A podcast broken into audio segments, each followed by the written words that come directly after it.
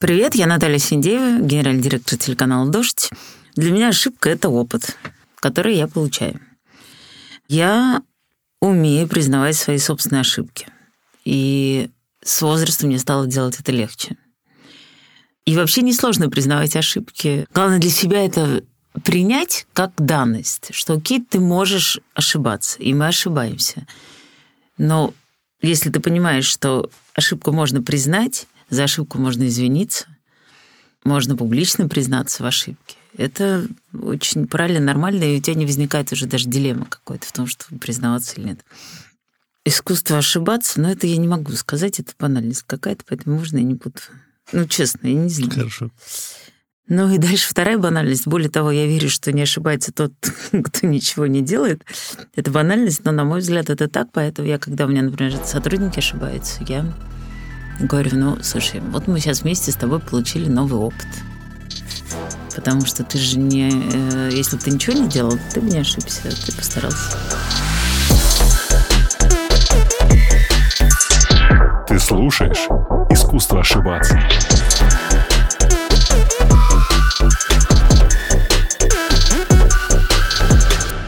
Класс, спасибо. Пожалуйста. На самом деле никакая не банальность. Среди 25 человек, которые были здесь на этом месте, никто не решался сказать, что только тот, кто ничего не делает, поэтому это самый первый ответ, который был таким логичным продолжением. Так что все получилось очень хорошо. Спасибо. Уф. Да, своеобразное ощущение. Я не знаю почему, но я правда нервничаю в этот раз, потому что... Хотите, я вас проинтервьюирую, Антон? Ну, я не Как могу... у вас идут подкасты? Расскажите. Ну, я не могу этому препятствовать, потому что вы тоже интервьюер. Мы, кстати, ну, будем на «вы», на «ты», как Как хочешь, можем на «ты», я на «ты». Хорошо, я попробую на «ты», но мне кажется, я буду перескакивать на «вы» просто Как, потому как что... тебе удобно. Окей, причем, знаешь, э, чувство своеобразно. С одной стороны, это такое м, пиетет, авторитет, с другой стороны, это какая-то, знаешь, нереальная такая энергия страсти к жизни. То есть ты вошла в студию, и как бы такой пошел очень классный вайб, что что-то будет хорошее происходить. Откуда, откуда это в тебе? Откуда вот такая сильная-сильная энергия жизни? Прям Слушай, такой ну for life. можно, может ответить человек на этот вопрос? Я не знаю. Я знаю за собой это. И зависит от того, какое у меня состояние, эта энергия действительно сильно распространяется. Потому что если я вдруг в плохом настроении, Это так же это- быстро распространяется. это также быстро распространяется, это сразу чувствуют издалека люди. И вот, поэтому, ну откуда я понятия не имею. Но, но я это знаю, поэтому я стараюсь сейчас отслеживать это, потому что если я в плохом настроении, а люди не виноваты, что у меня там что-то случилось, это Ну я там из-за чего-то там расстроилась, да, то окружающие люди в этом не виноваты. Но это не всегда получается, сразу могу сказать. Нет, не то, чтобы прям все у меня идеально, нет. Вот я прям недавно вспоминала, была летучка, была, я что-то пришла в плохом настроении.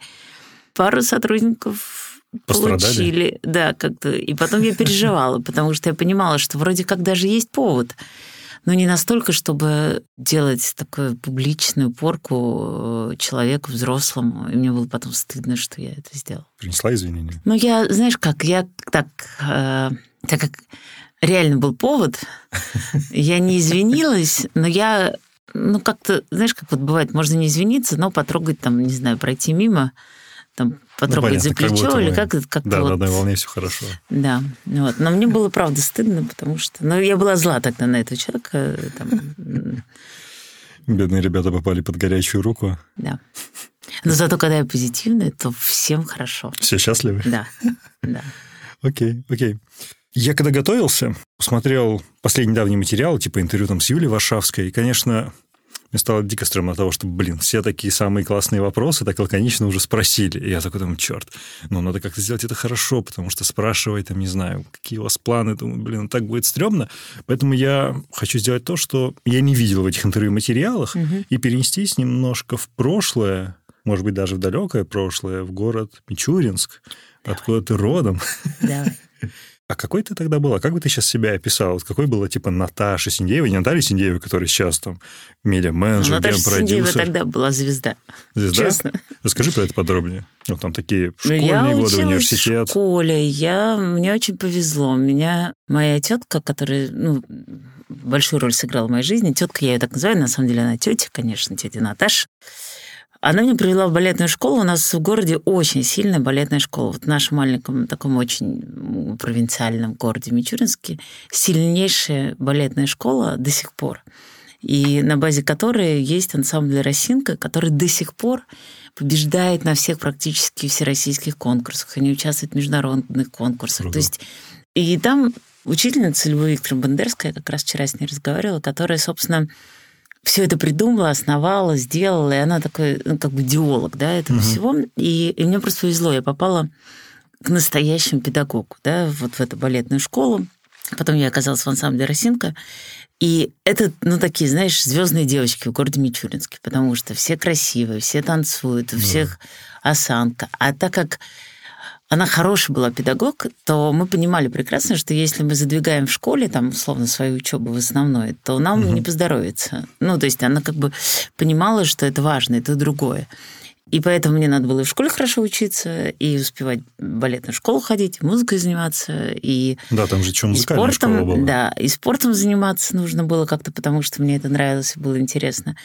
И мне нужно было участвовать во всех, не знаю, там, каких-то конкурсах, КВНах и так далее. И Росинка дала мне выход как бы за пределы города ментальный, да, то есть помимо Город того, что... маленьким какой-то момент. Потому что мы, во-первых, очень много их гастролировали. Мы, например, мне было 14 лет, мы провели в Москве 45 дней во время фестиваля молодежи и студентов, Вау. который был в 85 году, и я увидела Москву в течение полутора месяцев мы ездили по всей Москве, мы выступали на разных площадках, мы участвовали в открытии фестиваля. То есть ты видел огромное количество людей, ты видел вот ну, вообще как может быть. Да? Угу. Вот. Потом мы ездили за границу, выступали, что тоже это была такая редкость. И Любовь Викторовна, ну и преподаватель наш, они, конечно, открывали нам сознание и мир, что он другой, что он разный. Поэтому, когда я жила в городе, э, я очень и до сих пор э, люблю свой город, но я знала, что, конечно, мне тесно будет в этом городе. Конечно, я должна буду ехать. Конечно, я рано или поздно свинчу отсюда, и, и у меня были разные какие-то планы, но а, все так было. Просто я вынуждена была по каким-то личным причинам остаться да, после школы. Же был, да. Я очень хотела в Питер, я очень хотела в Питер, Почему? готовилась в Питер. Питер? Слушай, потому что у меня Если там был Москва жених. Так... Нет, А-а-а. у меня а. там был жених. Мы все, встречались все, много все, лет. И я, собственно, ну, как бы план был такой, он на год раньше меня там поступил в военно-медицинскую академию, а я планировала поехать, угу. ну, соответственно, туда тоже поступать. Я хотела очень на психфак. Не знаю почему. Ну, то есть мне казалось, что психология, наверное, интересно. И я готовилась. Ну, то есть я прям серьезно готовилась, потому что там был психфак и социология, что-то такое. Нужно было математику обязательно профильную сдавать. А потом просто, я, правда, об этом уже несколько раз рассказывала, я решила, э, когда уже закончилась школа, нужно было куда-то, ну, если не куда-то, надо было уезжать. А меня с бабушкой, с дедушкой воспитывали, поэтому я вдруг поняла в свои там 17 лет, что если я сейчас уеду, то для бабушки с дедушкой жизнь остановится, потому что они жили для меня, да. мной, они как бы... И такая фраза, ну, как обычно говорит бабушка, вот ты вырастешь, вот школу закончишь, можно умирать. Ну, вот такой, да, ну, понятно, это же такая фраза, ну, часто бабушки такой произносят. То есть вот я, выпущу тебя там, или там замуж выйдешь, и можно а, умирать. Ну, да. Вот как типа бы такие, миссия закончена, да. В общем, мне страшно стало уезжать, потому что угу. я поняла, что как-то вот они вдвоем останутся, и вот они всю жизнь, они работали, и там, будучи на пенсии, они работали, потому что, ну, понятно, что как-то хотелось меня баловать и там порадовать. И я просто беру и подаю документы в пединститут, который находится рядом, и, ну, как-то так. Математика. Ну, просто потому что... Почему математика? Вот мне нравилось. Ну, мне нравилось. Но в итоге это было такое очень слабое образование. Это единственное, наверное, о чем я жалею в жизни. Серьезно? Да, о том, что я получила очень такое... Ну, оно такое, мне все легко давалось. Я не парилась. Я сдавала эти экзамены во время сессии, гоняла куда-нибудь отдыхать с подружками. Ну, то есть как-то было очень просто. А институт ну, не очень сильно был. Ну, то есть были сильные преподаватели какие-то.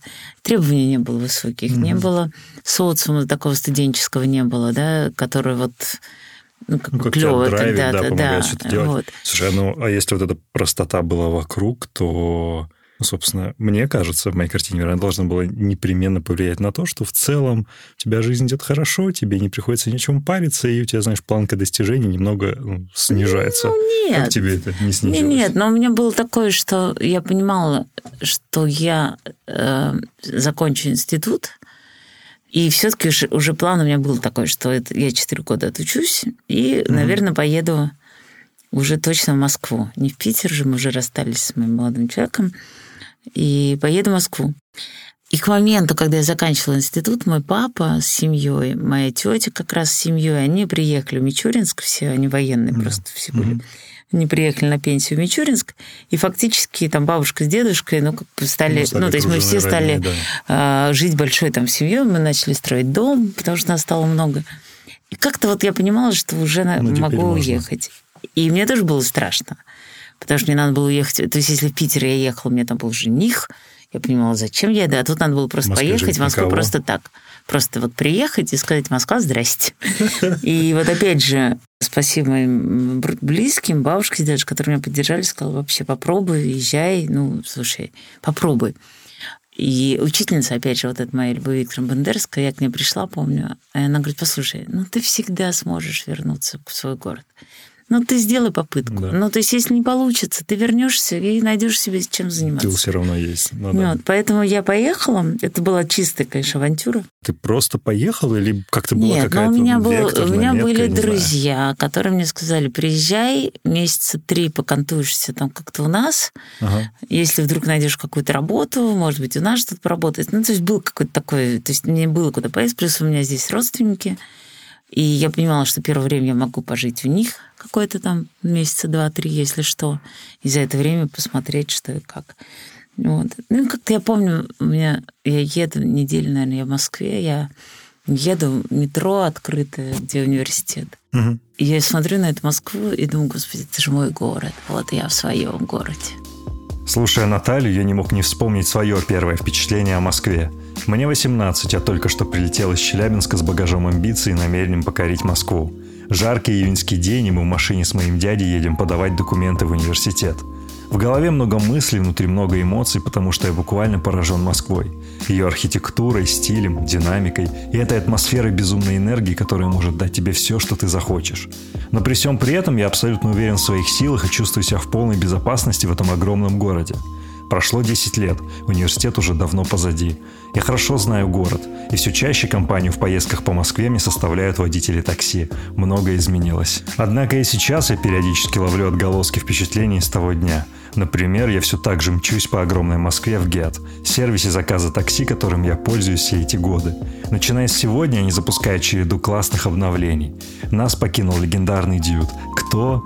Тот самый парень с поднятой рукой – Теперь у компании новый логотип и новая иконка приложения. И это только самая крохотная часть изменений, которая будет происходить. Но меня попросили не рассказывать все сразу. Короче, дальше больше. А если вы никогда не пользовались сервисом, то по промокоду «Весна» латинскими буквами вы получите 1000 рублей на первую поездку бизнес и премиум классами. Загляните в описание на всякий случай. Ну а мы продолжаем. Слушай, я когда гуглил, какие-то вообще суперинтересные факты про тебя пишут, типа, ее первым московским проектом стало ночное шоу на воде в бассейне «Чайка». Угу. И, типа, Наталья Синдеева работала в итальянской фирме по продаже одежды и пробовала себя в качестве промоутера на выставке. Это какой-то Все так и супер иносторонний бэкграунд. А что за итальянская фирма? Давай с этого начнем. Ну, Слушай, нужно дело? же зарабатывать было, снимать квартиру ну, в какой-то момент. Конечно. Это была компания, которая продавала оптом одежду для не знаю для кого. Ну, то есть магазины, наверное, какие-то покупали, рынки же тогда были, знаешь. Да, да, да. Вот. Это компания, которая привозила условно и оптом. Ты не мог с улицы прийти купить ничего, ты мог только mm. продать там организации. И я была менеджером по продажам, а я хороший продавец, в принципе. Вот. И я, я не помню, несколько месяцев я работала, я помню, что я очень хорошо стала зарабатывать, потому что я получала процент от продаж так было скучно, но это так было неинтересно, что я в какой-то момент просто поняла, что я больше так не могу, и если я ну, не сделаю какого-то шага, то я не найду себе другой работы, ну, то есть потому что ну, ты сидишь и работаешь, ну, да. конечно. Вот, и я просто ну, ушла вообще в никуда просто. Взяла и ушла. А бассейн чайки тоже такое было. Это вообще мой опыт был фантастический тоже. Бассейн чайка. Я хожу туда плавать. Мгм. Знакомлюсь там с моим земляком случайно. Он оказался моим земляком э, из Тамбовской области. Мы подружились. Он говорит, слушай, говорит, я хочу убедить Чайку, ну, дирекцию Чайки, сделать здесь ночной клуб, потому что это центральное такое московское место, а летом там тепло, все Да, приходят туда классно, загорать, а там какие-то стоят эти стулья дурацкие, значит, и он говорит, я попробую убедить перестроить. Он говорит, ты не хочешь заняться шоу? А я вообще, то есть, я сказала, конечно, хочу. Вот, он говорит, я занимаюсь стройкой, а на тебе шоу. А я начинаю собирать шоу, и это фантастический был опыт, потому А что я... шоу? Ну, я, как сейчас вот говорю, вот я практически сделала такой лас-вегасовский условно формат, потому что я поняла, то есть это как бы ночной ресторан, то есть столики, Мгм. вечер, ну, вечерний, да, открытая вода. Что там может быть? Там могут быть синхронистки, которые могут плавать. И у меня были чемпионки э, России или Советского Союза, я уж тогда не помню, э, прям коллектив. Там могут быть полеты, потому что над водой красиво могут летать цирковые вот эти вот гимнасты, которые красивые. Я нашла самых лучших, которые работали только уже в Америке и Лас-Вегасе, и я их уговорила на два месяца остаться в России, и такое шоу было «Журавли». Вот. Потом э, я нашла каскадеров сумасшедших, э, прыгунов в воду. Они же спортсмены, они же каскадеры Мгм. из Украины, из Харькова, по-моему, ребята. Я их вытащила тоже. То есть я собрала такое шоу, в котором есть то, чего ты как бы в обычной жизни не Да, видишь. никогда То не есть видишь. и как-то и мне удалось это сделать без опыта, без знаний, без людей. Ну да. И я нашла, где кто мне построит сцену, какой свет будет, как это все отрежиссировать. И это, конечно, был очень крутой опыт. И, и тогда, собственно, я и поняла, что мне нравится заниматься, что я хороший продюсер, да, что я могу это Мгм. все собрать, организовать, могу собрать этих людей, убедить их, что это очень важно и интересно. Там потом меня этот человек подвел сильно, потому что шоу было всего одно, мы, по-моему, сделали, и начались дожди, потому что мы запустились в августе. И этот человек, в общем, не выплачивал деньги артистам. Ну, я про себя вообще молчу, то есть мне ничего не заплатили, но я, мне настолько был этот опыт важен, и мне так было интересно. Я как это, за еду работала, это называется. Ну, то есть меня в Чехии кормили. Вот, поэтому я приходила туда рано с утра, меня кормили, ну, на квартиру там все снимала, у меня как-то были, видимо, деньги. Я ж, ну, слушай, 22 года или 22, сколько я хотел спросить, сколько Знаешь, тебе было 22 лет. года вообще ты не паришься по этому поводу, знаешь, там, ну, где-то где поешь.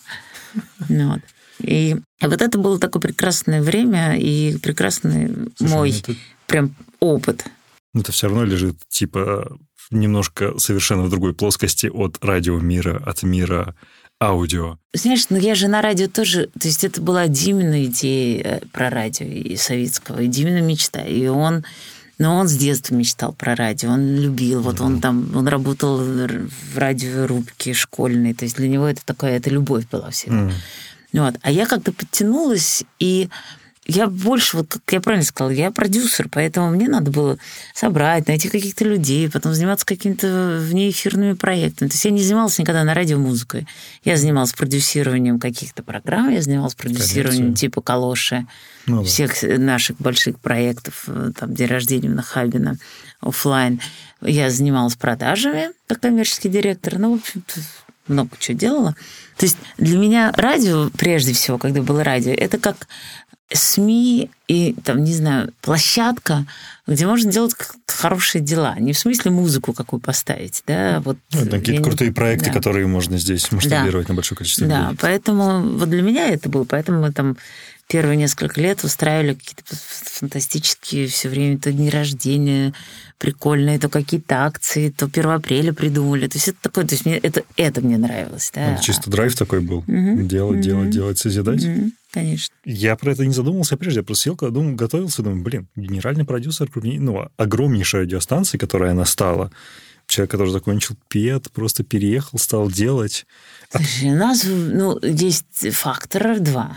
Один, он, конечно, личный фактор, потому что ну, я всегда активна, я не умею быть дома, я не умею не работать, мне нравится работать, мне нравится, правда, собирать людей, мне нравится что-то организовывать. Мне всегда это нравилось, вот с детства, да, поэтому я главный организатор всего, в семье, не знаю, своих собственных праздников, вечеринок, своей свадьбы. Ну, то есть, как бы мне это всегда нравилось, да.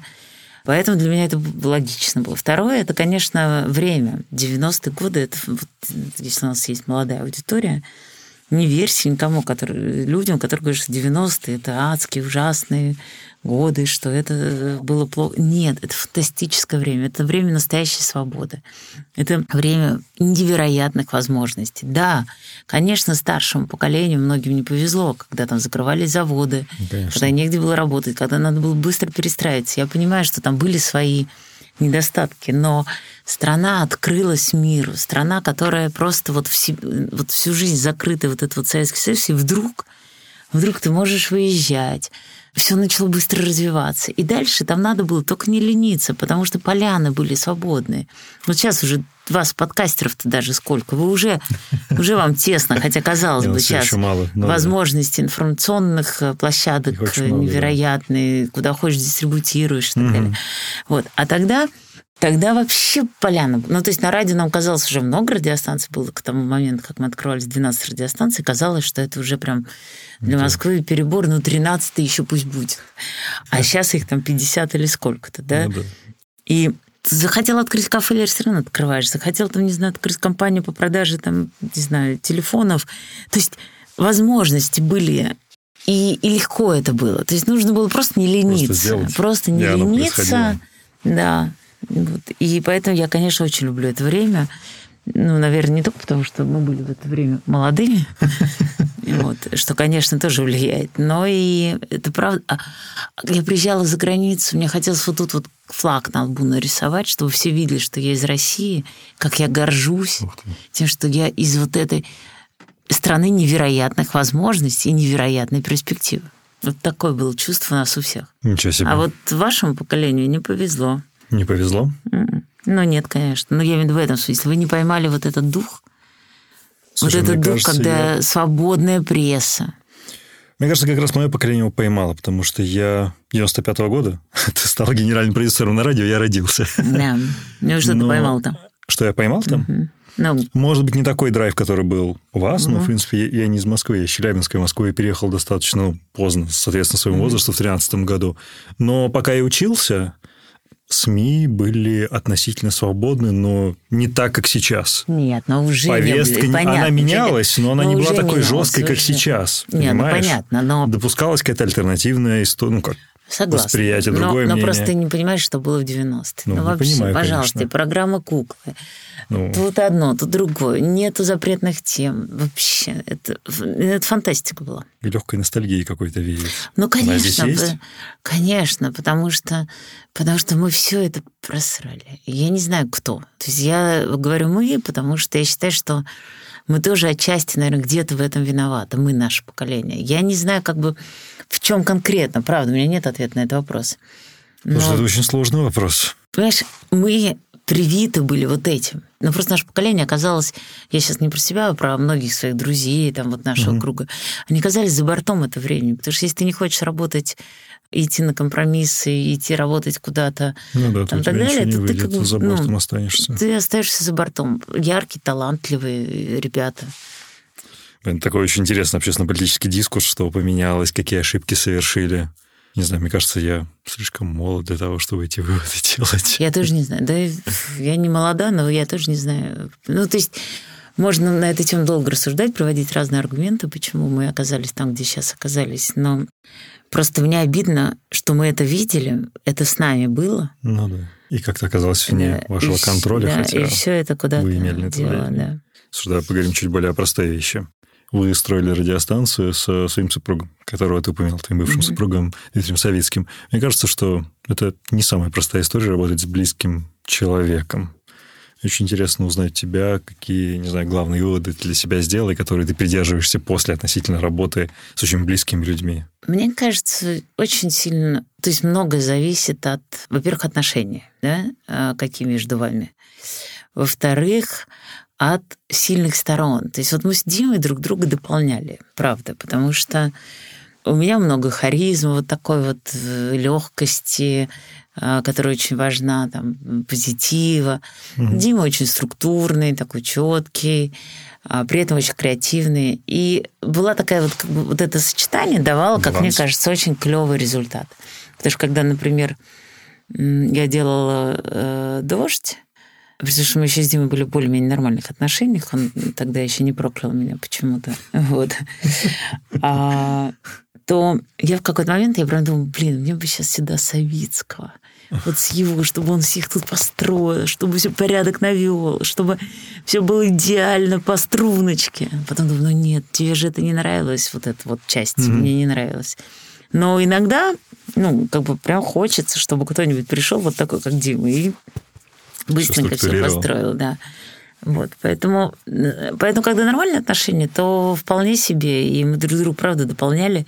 Да, в какой-то момент э, ушла наша, наши отношения, то есть они превратились, но я помню, мы еще э, когда думали, ну, то есть причина, почему там мы расстались в том числе. Но мы приходим домой, я прошу прощения, в постели обсуждаем рабочие вопросы.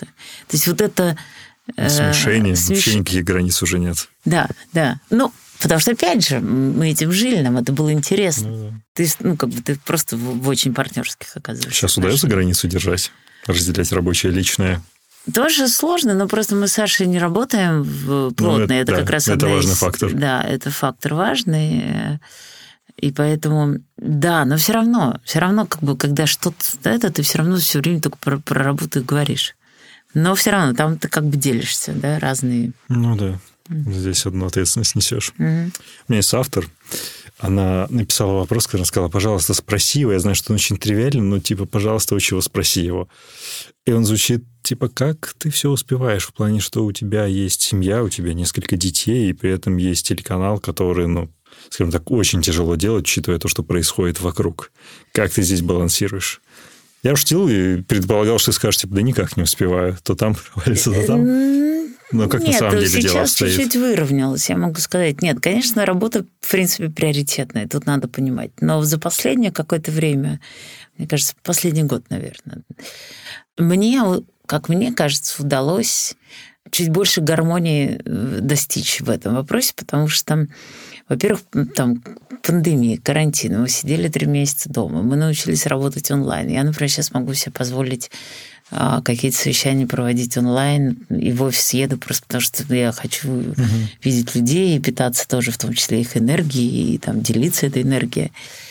Второе, у меня сейчас очень хорошая команда, спокойная, не истеричная, э, все работают все получается. И это тоже очень важно. И, в принципе, я спокойно могу... Ну, то есть я занимаюсь какими-то ключевыми вопросами. Ну, у тебя сейчас роль исключительно генерального директора, да? А? Ты у тебя сейчас роль исключительно генерального директора да, Да. Ну, я могу, конечно, я чуть-чуть участвую в каких-то там обсуждениях, если что-то такое не связанное с новостями, какие-то проекты, благотворительный, там, не знаю, марафон, угу. который мы делаем и так далее. Это вот как бы это моя такая история, то, чем ну, ну то, как что мы поняли, я... та самая проактивность. Да, да, да. Вот. Я не лезу совершенно в новостную повестку, и что делают ребята. Вот сейчас... Э, поэтому, в принципе, я могу спокойно и не ходить на работу, и там все происходит. Но я не могу не ходить на работу, мне нравится, мне там интересно. Поэтому более-менее сейчас какая-то гармония есть. Я больше сейчас занимаюсь и собой, я не могу сказать, что я стала больше с детьми, но я стараюсь, во всяком случае, домой я прихожу пораньше сейчас. Пораньше это во сколько? Ну, как правило, если я не иду в театр какой-то, сейчас я могу уже в 7 быть дома, пол восьмого. А, неплохо. нормально, да. А раньше было хуже? Ну, конечно. Конечно, в 9, в 10. Это очень такая грустная история, грустная дилемма. Ну. Слушай, раз мы затронули прошлый год, то ну, здесь невозможно обойти тему онкологии, рака, с которым ты столкнулась. Тебе, опять же, уже задали все самые такие классные вопросы, на которые ты ответила, но там было несколько моментов, которые мне показались очень интересными. Опять же, в интервью Юли, Юли Варшавской ты сказала, что после того, как ты уже с этим справилась, прошла лечение, ты для своего широкого круга знакомых друзей стала своего рода таким психотерапевтом, психологом. Коуч.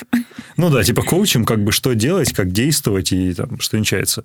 Мне кажется, это важным, если, не знаю, попробуем сейчас составить какой-нибудь такой, знаешь, небольшой чек-лист, может быть, даже из трех пунктов, вот что нужно делать. То есть у тебя диагностировали онкологию, и что вообще после этого должно происходить? Ну, слушай, да, я не то чтобы стала, знаешь, для всех, но я, во всяком случае, готова этим делиться. И, например, вот вчера буквально я разговаривала с своей подругой близкой, и у ее мамы подозрение на рак груди.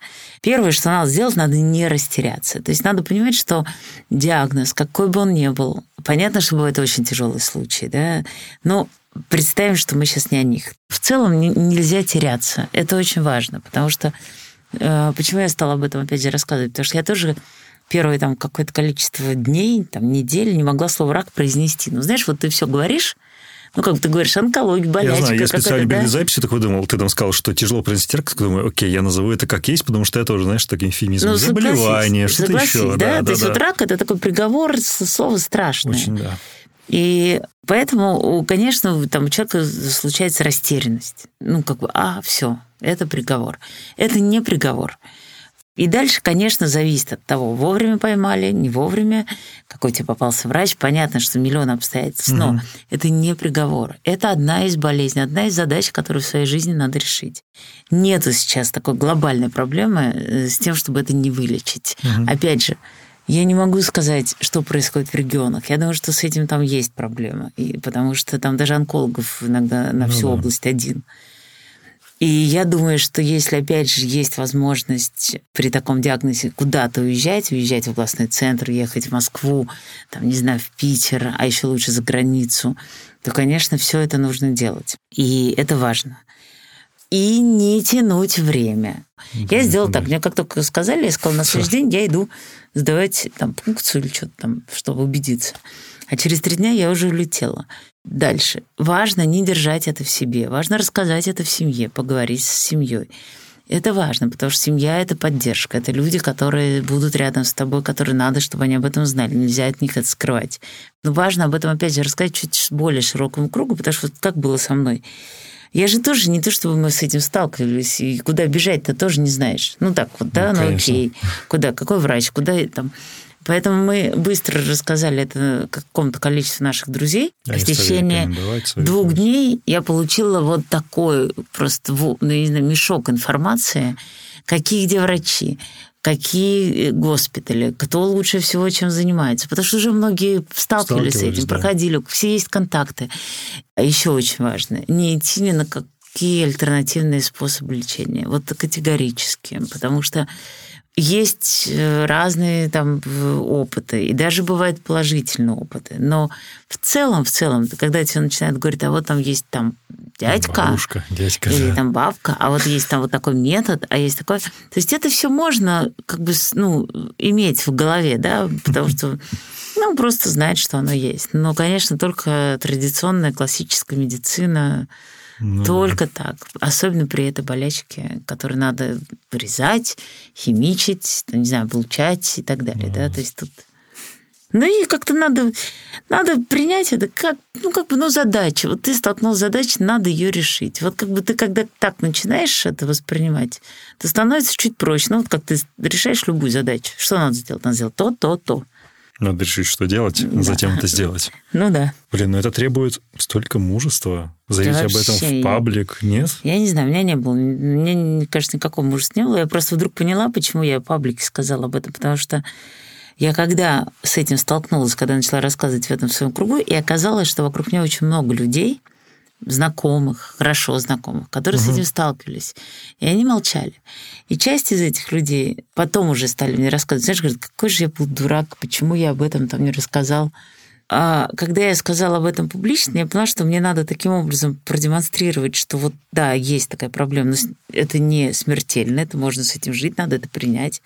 И дать таким образом ну, как бы уверенность людям, которые с этим столкнутся, что не надо запускать руки.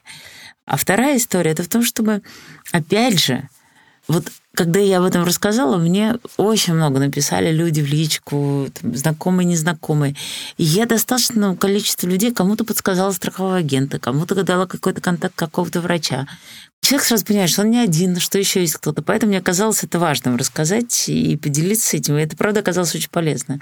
Я получила некоторые такие благодарственные письма, прям таких несколько у меня кейсов, когда Говорит, вот, вы когда рассказали, я побежал там, типа, проверяться быстро, там, ты-ты-ты, и меня вот это обнаружили, и вот в ранней там, типа, стадии, спасибо большое, а так я бы вообще, типа, не...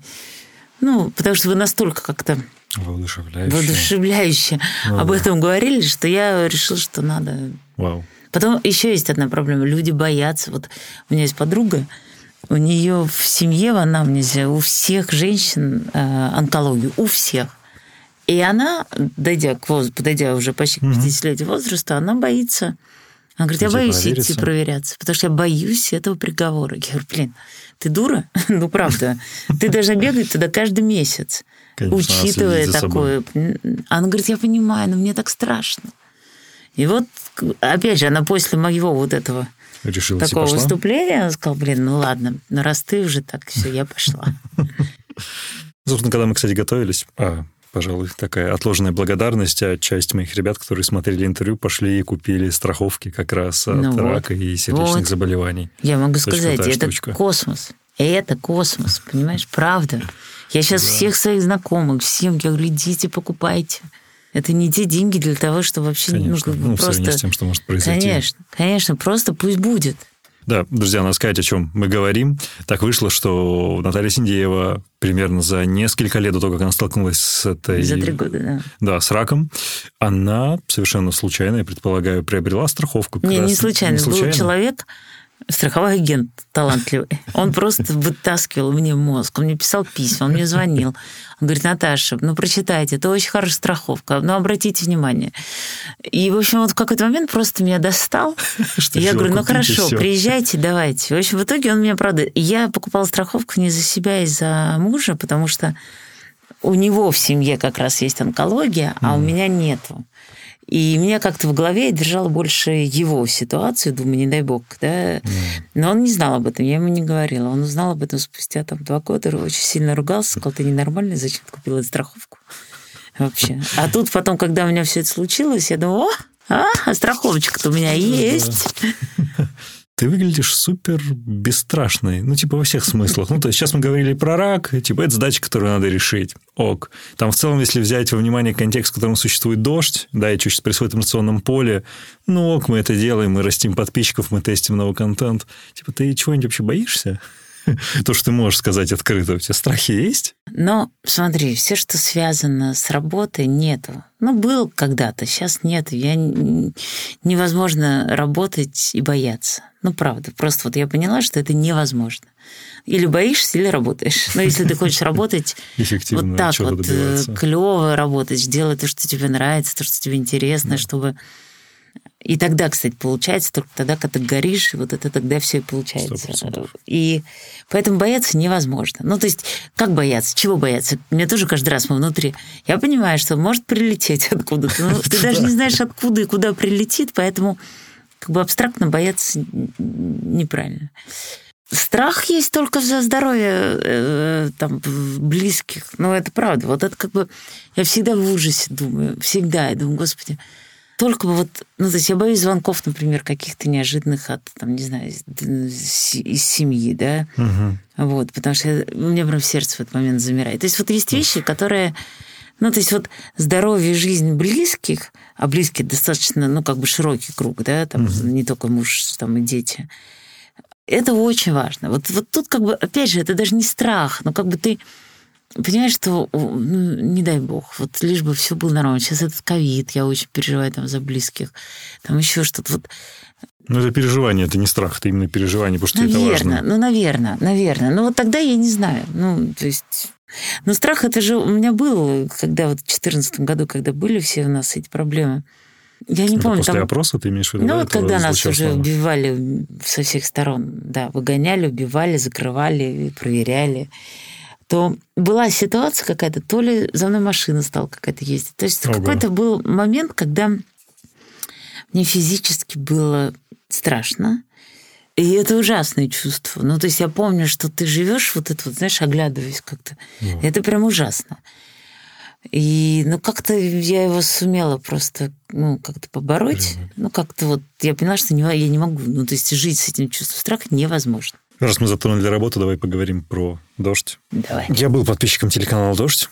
Я его смотрел, но можно я поделюсь каким-то субъективным впечатлением? Конечно. Такой будет, типа, пользовательский фидбэк одного частного лица. Угу. У меня есть какое-то ощущение, ну, возникло там недавно, не знаю, раз в полгода, что канал оказался, знаешь, в некой, по моему опыту, петле времени. Ну, то есть как-то как будто все замерло, и ничего нового ждать не стоит. Как ты это видишь? Как а что ты имеешь? Нет, вот давай ты мне пояснишь. Что ты здесь имеешь в виду? Ну, как-то скучно, что ли, стало, с одной стороны. Смотришь, и как-то все одно и то же. Ну, Может, потому что новостная повестка сильно не менялась, и особо рассказывать было не о чем. Ну вот сейчас, подожди, вот условно последние полгода как раз столько всего происходит новостного, и как раз условно за последние, там, не знаю, с лета, с июня, наверное, месяца, дождь просто взорвал, на мой взгляд, информационное пространство. Потому что, с одной стороны, Здорово, повестка, сто процентов. повестка. А когда ее нету, ты прав, э, что это не петля времени. Если ты занимаешься новостями, а так получилось, что мы занимаемся новостями, и все наши попытки, и даже опыт, который у нас есть, сделать что-то вне новостей, мы это делаем, да? Ну, Это не за тем, зачем люди приходят к нам. Да, люди приходят за новостной повесткой. за тем, что вот здесь и сейчас. И, конечно, когда ничего не происходит в информационном поле, это самое тяжелое для любого новостного ресурса. Это не только для нас. Просто, например, там, условно, Америка та же, ну, не всегда что-то Ну, происходит, какой-то да, там все равно есть какой-то движ. Да. А у нас, конечно, когда мы оказываемся в каком-то тихом болоте, то нам самим сложно. То есть мы сами думаем, ну, что нам делать, знаешь? А рождать искусственно эту повестку невозможно. Ну, конечно, нет. Соответственно, это наши силы и слабость. Сила, что мы, если есть информационная повестка какая-то, то мы, вот они, мы быстрые, мы лучше всех работаем. Все вот эти, вся Белоруссия, там Хабаровск, сейчас эти московские протесты, обнуление путинское, да, вот это все мы отрабатывали а, очень круто, потому что мы это умеем делать. Мы умеем это делать в Это прямом факт. эфире, в лайфе. Мы умеем Больше никто это не делал вот, так. никто это... Это даже не то, что делает, это надо уметь делать. Это не просто сейчас стрим-то запустил, кто Да нет, хочет, ну, да? Конечно. Вот, а делать так, чтобы это было точно, интенционно точно, чтобы был охват э, и так далее. Понимаешь? И вот мы оказались сейчас... э, то есть, конечно, есть такой цинизм в новостных редакциях, да, что чем хуже, тем нам лучше, да? Ну, чем хуже повестка, понял, тем да. сложнее. И это же не обязательно политическое, это могут быть Абсолютно. там какие Любая угодно, сфера, это, не да. знаю, условно, теракты, Да, о землетрясения. чем говорить. То есть что-то, да, ну вот мы оказались здесь. А Делать сегодня новости, а завтра начать э, там, не знаю, про кино и так далее, да мы стараемся и про кино, и про музыку, мы тоже стараемся, да, но все равно основное – это вот это. И мы просто в какой-то момент перестали на эту тему как бы рефлексировать. Мы выдохнули сказали, окей, ребята, мы новостной ресурс, да, э, информационный, видео в том числе, да, в первую очередь, да, видео. И давайте уже перестанем заигрывать с разными другими, там, не знаю, форматами, жанрами и так далее. Ты говорила не в одном интервью, что у тебя на начало прошлого года, да, как будто утратилось какое-то видение, куда бежать, что вообще с этим делать, что с каналом делать. Ты рассматривала разные варианты, там, передачи. У меня все хорошо. Всё круто? И Вообще, потому что это правда было состояние, которое меня очень сильно пугало. И вот когда, собственно, меня вырезали эту болячку, собственно, и когда врач сказал, что это здорово, я вернулась в Москву, я вернулась с другим человеком.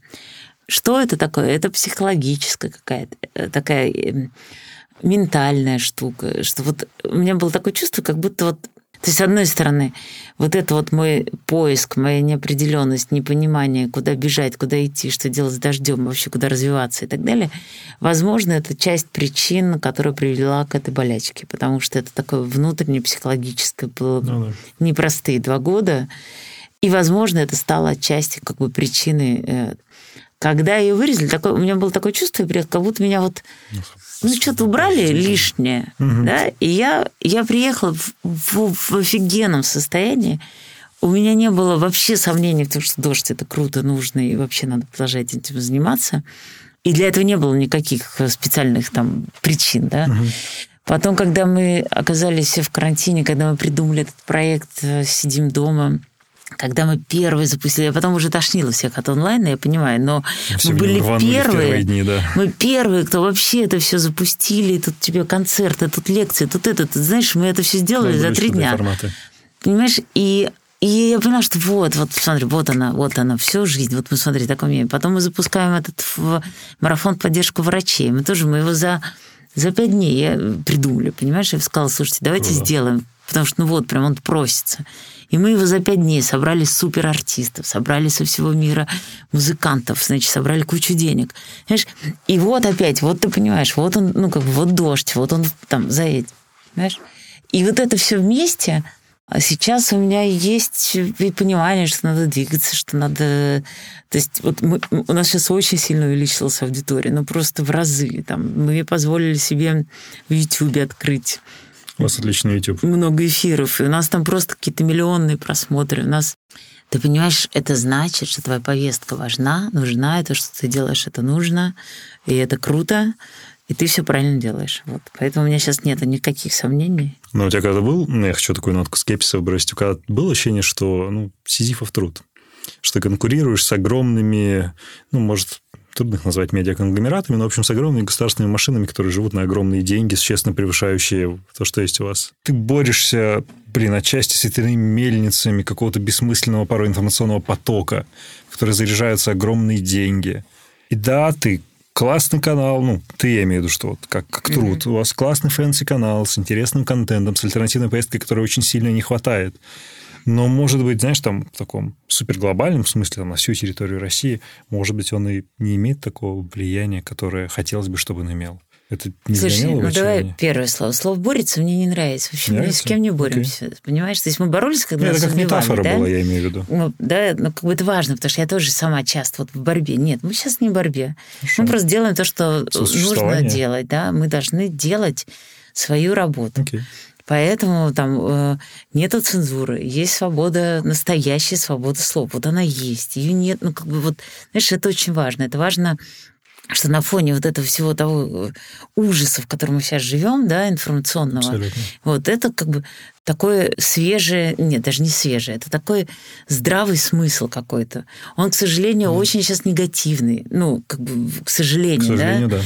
Вот. Но что делать? Но ну, мы отражаем ту реальность, в которой мы живем. Да? Мы не можем про это про все не рассказывать, мы должны про это рассказывать. Правда. И у этого всего есть смысл, потому что как только попадает все в информационное поле, а чем ты больше становишься, тем больше это так или иначе оказывает влияние, то кому-то это помогает. Ну, например, там, не знаю, у нас миллион кейсов, миллион, да, когда там человека должны были, там, не знаю, осудить, он не виноват, выходит репортаж, еще где-то об этом пишет, там, не знаю, новая газета, еще кто-то, да, попадает в резонанс, резонанс, и в итоге там что-то ну, происходит. Извини, сейчас тюрьму, люди например. сидят в СИЗО, да. Да, где нету матрасов и так далее. И только благодаря Жесть. тому, что СМИ начали об этом говорить, тут прям раз и матрасы довезли меняться, да. и так далее. А как? А если бы нас никого не было, то так бы было, что... Беззаконие ну, абсолютно. Конечно. Оно и сейчас есть, но просто мы делаем то, что должны делать настоящие СМИ, рассказывать про эти болячки.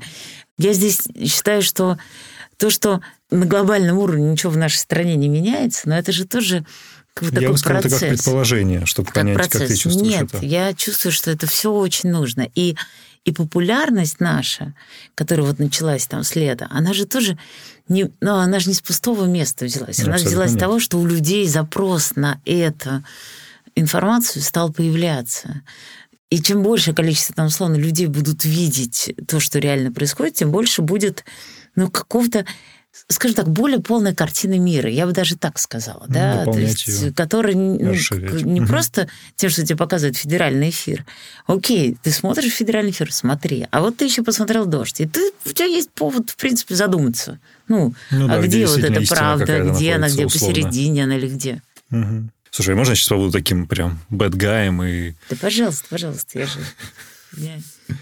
Кажется, особенно в последние месяцы, эта ситуация, которая происходила с Алексеем Навальным, все задержания, что ну, как бы уже, не знаю, там, Кремль, кто угодно, вот эти шутки как бы не шутят, и в каких-то моментах прям играет абсолютно до конца, не знаю, ну, короче, Навальный задолбал, посадим его. Эти ребята слишком громкие, посадим их. Этих там, не знаю, в общем, конкретно все стало жестко. И, ну, для того, чтобы транслировать какую-то альтернативную повестку, с тобой должен кто-то стоять, либо это все очень быстро приходится. Условно, за эхо Москвы стоит там «Газпром Медиа», ну, типа незыблемая вертикаль, с которой вряд ли что-то случится, которая плотно интегрирована. И не знаю, можно сколько угодно спекулировать, кто стоит или не стоит за дождем, но... Версий миллион. Ну да. Я иногда думаю, надо развинчивать все эти версии или нет. Пусть думают, что хотят. Это Ну да. всегда такое, знаешь, мало ли. Ну, типа, блин, это же ведь может такой реально черный лебедь привести, что в один день вас просто схлопнут. Я не знаю, придут к тебе, скажут, Наташа, Антош, могут. Скажешь, Конечно, «Наташ, хватит, могут. всё». К- Конечно, могут. И сделать это легко. Вот в 2014 году с нами это попытались все проделать. Нас очень легко, ну, в принципе, в нашей стране, учитывая, да, что у нас нет суда, а, тебя никто не защитит и так далее, сделать это легко. Допускаю я такую мысль? Конечно, допускаю. Думали я об этом каждый день. Когда работаю, Вряд нет, ли. не думаю. Не думаю, невозможно. Это то же самое, как про с страх. сойдешь. Понимаешь, невозможно. Ну, то есть ты старайся делать вот, как это, будь что будет, делай то, что должен, да, вот то, что должен, ты делаешь. Я не впускаю в себя вот, вот эту идею, да, каждый человек, который, особенно приходят журналисты иностранные, они говорят, ну что, как же, когда вас, вас же закроют, там, и так далее. Я говорю, я не хочу про это думать. Ну, мне сложно про это думать. Не хочу, потому что зачем тогда делать, ходить на работу? Уже давно тогда надо было взять и закрыть все. Мы живучие, я живучая. В этом вообще никаких сомнений нет, учитывая, сколько существует канал, как у него растет Да, аудитория да. в итоге. Я хочу поговорить про подкасты, то, с чего мы начали, когда ты вошла в студию, Да. и мы с тобой парой слов перекинулись. Не знаю, мне, наверное, надо сказать для аудитории, что в далеком 2017 году я и мой партнер выходили к Наталье Синдеевой, гов- ну, пытались ее пичить, сказать, что подкасты — это очень круто, подкасты надо запускать. Мы даже записывали несколько пилотов. Не очень дающиеся качество. Просто переслушал их накануне. И тогда Наталья сказала, что, ну, ребят, типа, это прикольно, ну, типа, сори в другой раз вообще никогда. И мне было очень, знаешь, в каком-то смысле так злорадно приятно, когда появилась психология на дожде, которая, между прочим, там находится в верхней И строчке она сейчас чартов. вообще, она топ Да. вообще, у нас 3 миллиона прослушиваний, у нас там девочки вообще. Да, и ребята пашут. Но при этом, когда ты вошла в студию, мы с тобой перекинсли, ты сказала, слушай, не, в подкастах не буду еще, вообще в это не верю. И Я и так и сейчас не верю. Я могу сказать, Как что так? вот э, смотри, у меня, как у любого медиа-менеджера, конечно, было желание попробовать и понять, что это такое. И я когда с вами встречалась, я же искренне тоже хотела Абсолютно понять. нет, к этому вопросу нет. Хотела там, мы там сделать пилоты, потом я поняла, что нет, я не чувствую это, потому что я сама не слушатель подкастов, да. Окей. Более того, я считаю, я не понимаю, почему должно радио умереть. Я не говорю, что радио да, должно нет, нет, я умереть. имею в виду, что почему Но есть люди слушают допущение. условно подкасты, а не радио, где радио все то же самое. Просто там нет, может быть, жесткой тематики, но вот тот же «Серебряный дождь», я, правда, давно что-то его не слушала, но так или иначе, а, там есть куча разных разговоров, там есть психология, есть это, то есть у тебя есть лайф, вот это ощущение лайфа здесь сейчас. Ну, допустим, подкасты это потому что удобно. Ты скачал и в любое Ну, время. demand, там, да, типа. Да. А, Я действительно не очень чувствую этот формат, хотя я смотрю, и, что на американском рынке происходит, это все летит. Конечно. Вот. Но значит, спустя, после того, как вы были, где-то год назад я, значит, опять же, под влиянием там медузовские подкасты, и это все, значит, все на всех конференциях медийных подкасты, подкасты, там подкасты. Значит, я опять меня, значит, опять встряхнула. Я, значит, своим говорю, так, ладно, давайте заниматься подкастами. Придумала, значит, несколько форматов каких-то. Я говорю, давайте попробуем. Мне кажется, вот если полетит, то вот это. Мгм. Там Миша Козырев, я говорю, Миш, ты Да-да-да. родийный, давай, ты там, ты, ты, ты. И все это как-то заглохло. Потом пришла ко мне Саша Яковлева, собственно, кто делает психологию. Да-да. Пришла Саша, она занимается у нас психологией на дожде. И она говорит, слушай, давай попробуем подкасты сделать, выложить вначале старые какие-то выпуски, а потом начать делать новые. Я говорю, хотите? Я говорю, делайте. И я могу сказать, что вот я вчера как раз она принесла большой торт, шампанское, и мы отмечали, значит, трехмиллионное прослушивание их, и там рейтинг, значит, первый везде там психология. И я сказала тост. Когда идет инициатива снизу, это самое крутое, самое лучшее. Да. Саша захотела, она все это сделала. Э, Телеканалу это не стоит практически ни копейки, потому что ну, мы там чуть Ну, зарплату какой-то, ну, зарплаты в премии. Все, Окей. остальное Саша делает сама. Они сами встали на эти платформы. Вот их там две девочки, Маша Гули и Саша Да-да-да. Яковлева. Мы с Машей общались. Вот они, две мои звездочки, да, у них есть основная другая работа, но им нравится это, они это делают. И сейчас они теперь, вот они сейчас пришли, сказали, так, почему он так плохо монетизируется? Вот я сегодня собрала одного менеджера, потому что у меня сейчас в коммерческом Слушай, отделе один вы менеджер. можете очень круто монетизироваться. А вот один менеджер. Я говорю, давай, ладно, все, занимаемся подкастами. Знаешь, то есть я готова здесь поддержать, я также не слушаю эти подкасты, я не понимаю, э, почему люди это хотят слышать. Но я не знаю, откуда люди берут время на это. То есть у меня это главное, да, то есть я понимаю сейчас такое количество. Ну вот у меня, например, в YouTube у меня есть там несколько каналов, на которые подписаны, которые я хочу смотреть. Какие, например? Ну-ка, что Ну, смотрит Наталья Сидеева? Э, Дудь, конечно, я всегда редакция. Я бы хотела смотреть некоторые выпуски Собчак. Я бы хотела смотреть иногда Парфенова. Мгм. И, собственно, наверное, вот этим я ограничусь. Это то, чтобы я точно вот хотела в регулярном формате смотреть.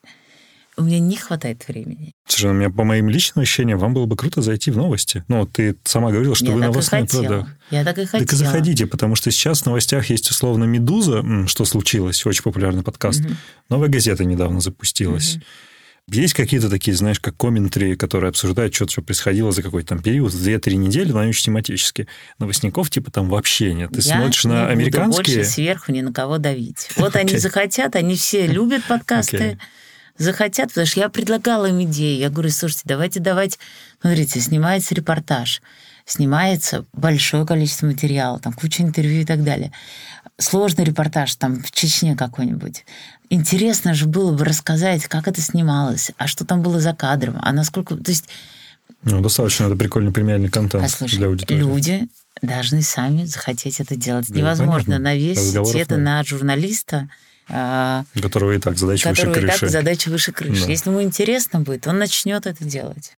Есть такой философский вопрос отчасти. Как ты думаешь, что главное люди не понимают относительно телеканала «Дождь»? Мне кажется, что глобально есть проблема с, вообще с институтом СМИ в России, что люди вообще не понимают, что такое независимые СМИ, зачем они нужны. Ну, мы сейчас говорим про, опять же, все-таки в рамках информационных, да, не там развлекательного какого-то Окей. сегмента. Люди не понимают, а зачем это? То есть есть из-за того, что очень сильно э, дискредитирован этот институт за вот последние, там, не знаю, 20 лет с момента разгона, там, не знаю, НТВ, да, Настолько люди забыли, что вообще почему называют четвертая власть СМИ? Забыли почему? Потому что на самом деле зачем, опять же, нужны СМИ? А, это зеркало того, что происходит.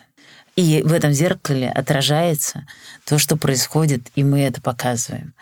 Второе. И это постоянное дергание, ну, прошу прощения, за усы, ну, в нормальном мире, да, за усы, кстати, За усы. Пескова. Ну, вы поняли. А, Это информация. Мы рассказываем обществу, что, чуваки, вот эти чиновники, эти люди, они сидят и получают зарплату с наших налогов, и мы должны про них рассказывать. И тогда дождь, если ты вот это понимаешь, тогда ты понимаешь, что делает дождь. Почему, а, понимаешь, нам часто, конечно, нас часто обвиняют в том, что вот вы все время, значит, ругаете эту власть, вы все время, значит, с негативной стороны и так далее. Мы говорим, потому что хвалит власть и позитивной стороны. Вот столько. А, Кто хотите. А вскрывать проблемы, а рассказывать о том, что происходит, как бы вот, ну, поэтому из всего потока новостей, которые приходят, да, мы выбираем такие. Потому что тут арестовали, тут посадили, тут отобрали, тут э, коррупция, тут еще что-то. Но как про это не рассказывать? Да, ну, конечно, нам тоже хочется, как мы иногда сидим, говорим, ну что за повестка, да, ну просто один негатив. А потому что ты, окей, ты на фоне этого рассказать про то, что открылся прекрасный, э, там, не знаю, музей какой-то и так далее, мы можем об этом рассказать, но об этом расскажут все. А вот про это мало кто Ну, расскажет. ну да. Поэтому мне кажется, что надо именно не про дождь, а про институт, Институт СМИ в целом, СМИ да. в целом, что это очень важный институт, очень важный. Потому что это как бы и эта цепочка, если ты об этом рассказал, это значит, что об этом знало общество. Значит, общество может потребовать э, от, там, не знаю, какого-то чиновника, общество обязано потребовать, потому что этот чиновник наши деньги мнение должно получает. да, давить на него. Понимаете? А у нас мы не можем получить, нам говорят, вот у вас однобокий иногда взгляд. А как? Конечно, он однобокий, потому что мы не можем получить комментарии ни одного чиновника. Хотя они по закону обязаны давать эти комментарии. У них прописано в законе о СМИ, что они обязаны в течение там, какого-то количества времени ответить А они либо не отвечают, либо отписываются, э, не даем комментариев. Ну вот как хм. тут? Очень сложно, я полагаю. Да, да, поэтому. Слушай, я хотел бы одну деталь уточнить. Независимый СМИ. Независимость такой не, ну, Очень противоречивый и сложный концепт. Ну, потому что если СМИ воспринимать как бизнес, то все равно есть акционеры. Акционеры ну, с некоторыми взглядами. Ну, допустим, в кейсе «Дождя» ты мажоритарий, у тебя там да. контрольный пакет. Но когда это большая группа разных акционеров, это тоже определенный стенс, как бы... Да, конечно. Но, опять же, нет объективных СМИ. Вот давай с этого да, я это начну. факт. Потому что все субъективно. Я субъект, я наняла главного редактора, он субъект, он нанял других журналистов. И понятно, что субъективность в данном случае стопроцентная. В фактах должна быть объективность, в подаче там где-то, в точках зрения, то, что прописано законом о СМИ, да. Но в целом уже субъективно, уже понятно, там, какие у меня ценности, какие у меня представления, они будут транслироваться так или иначе Абсолютно, на да. других людей. Теперь по поводу независимости. Действительно, конечно, нет... То есть Самое условно независимое, это если СМИ принадлежит редакции, да, и вот редакция сама там что-то решает, и ну, вот она такая например. независимая, но опять же, деньги-то она получает, ты понимаешь, смотри, от кого? От читателей или от зрителей? С одной от стороны... От рекламодателей. Значит, если от рекламодателей, уже ты зависим. Поэтому Абсолютно. здесь... Но сейчас в данном случае, когда я говорю про независимость, это про то, что вот э, у нас, ну и в нормальном СМИ, если все как-то более-менее правильно устроено, редакция, даже в случае, скажем так, она независима в том, что она делает, ну, в идеальном варианте. Это не значит, что акционер не может поменять главного редактора, если ему что-то не нравится. Может. Но в момент, пока, условно, ты главный редактор и так далее, ты независим от этого. Okay. Да? Хотя это тоже очень узкий момент, потому что по закону о СМИ да, акционеры не могут влиять на политику и так далее. Но берем наш конкретно мой случай. У нас так не получается, потому что я, несмотря на то, что, с одной стороны, я, например, не лезу в новостную повестку, никогда новости, ребята все делают и так далее, но я все равно, я активный, я не просто акционер, я человек, который mm. работает каждый день, более того, который это придумал, который не просто это купил там, да, вот уже готовые СМИ, а это придумал создавал эти ценности. Поэтому я здесь слишком сильно во все это интегрирована, да, и и да, у нас так. То есть, конечно, мы там все обсуждаем. С другой стороны, у редакции есть полное право, если они с чем-то не согласны, там, не знаю, условно, завтра я там приду и скажу, чуваки, все, про это пишем, а не пишем, я же могу, ну, типа, сойти с ума или не сойти с ума, сказать так, да? Конечно, могу. Можешь. У них есть право полное встать, уйти и сказать, нет, мы так не готовы, да, и я там не буду работать. Но пока у меня хватает здравого смысла так не делать, вот, мы в этом смысле действительно, ну, как бы считаемся очень независимыми, и так как основные деньги мы получаем от нашей аудитории, то для меня сейчас самое главное – это не подвести доверие, которое нам оказано аудитории. Это очень важно. Потому что доверие вот так вот, Конечно. ну, то есть ты его зарабатывал, зарабатывал, зарабатывал, потом раз, и все. Okay, и... Можно и нужно ли убежать от дождя? Ну, вот по опыту же моего никто не может убежать от дождя. Например, все сотрудники, это очень смешно. Они все, когда мы смеемся, это же мое слово, бывшие дождинки, дождинки да, и да, да. бывшие дождинки. Не бывает бывших дождинок. Вот они все приходят, многие возвращаются. Иногда второй раз возвращаются. А многие не возра... ну, работают где-то, приходят, говорят, ну только здесь я чувствую себя дома. Это большинство так. А, это вот такое. Очень приятно. Да, это все есть, и поэтому, поэтому все дождинки, они остаются дождинками, и неважно, когда кто работал. И дождь, вот опять же, понимаешь, дождь и это не просто какой-то СМИ, вот опять же, потому что это СМИ людей, э, на котором работают люди, личности и у аудитории есть к этому доверие, этого люблю, этого не люблю, есть отношения. Это как к живому организму Организм, отношения. Да. Это не какая-то такая безликая масса, ну, там, которая тебе рассказывает новость. Нет, люблю Лобкова, не люблю Лобкова. Дайте ну, Лобкова больше. Это персонажи. Конечно, но на этом все построено. Если бы не было этих людей, не было бы дождя, да, и это всегда так было. То есть дождь это люди, а если люди, то ты не можешь, то есть у тебя все равно к этому есть какое-то отношение, да, и если ты, ну, более-менее такой постоянно какой-то регулярный зритель, то ты в какой-то момент можешь на это подсаживаться и так далее. Ты можешь уставать. Вот как ты говоришь, мне надоело, мне стало что-то скучновато, что-то какое-то нет развития. Понимаешь? А, и такое тоже происходит, как в любых отношениях, да. Конечно. А потом ты к этому можешь вернуться. Скорее всего, да. Ну, Окей. Большое спасибо. Это была Наталья Сидеева. Наташа, огромное спасибо. Это был Спасибо. очень приятный диалог. спасибо.